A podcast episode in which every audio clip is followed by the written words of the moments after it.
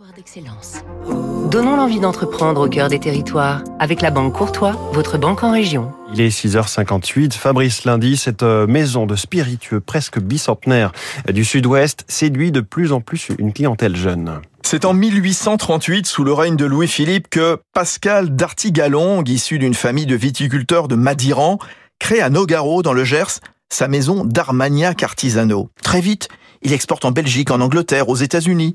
En 1906, ses produits millésimés font les beaux jours à Paris du café de flore ou du café riche. Plus de 180 ans de savoir-faire.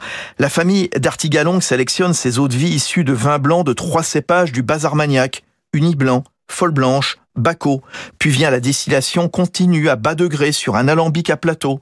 L'élevage en fût de chêne de la région durera plusieurs dizaines d'années dans deux types de chais, secs et humides.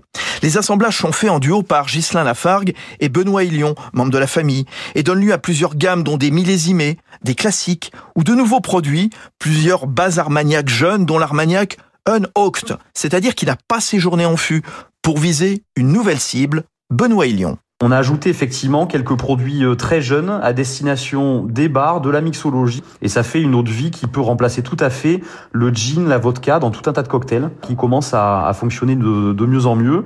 Il y a un, rajeunissement de notre clientèle qui va euh, à nouveau chercher à, s'intéresser à ces produits. On a des ventes en France qui effectivement sont à la hausse. Autre nouveauté en septembre, le lancement d'un armagnac labellisé agriculture biologique issu d'un élevage spécifique. C'était Territoire d'excellence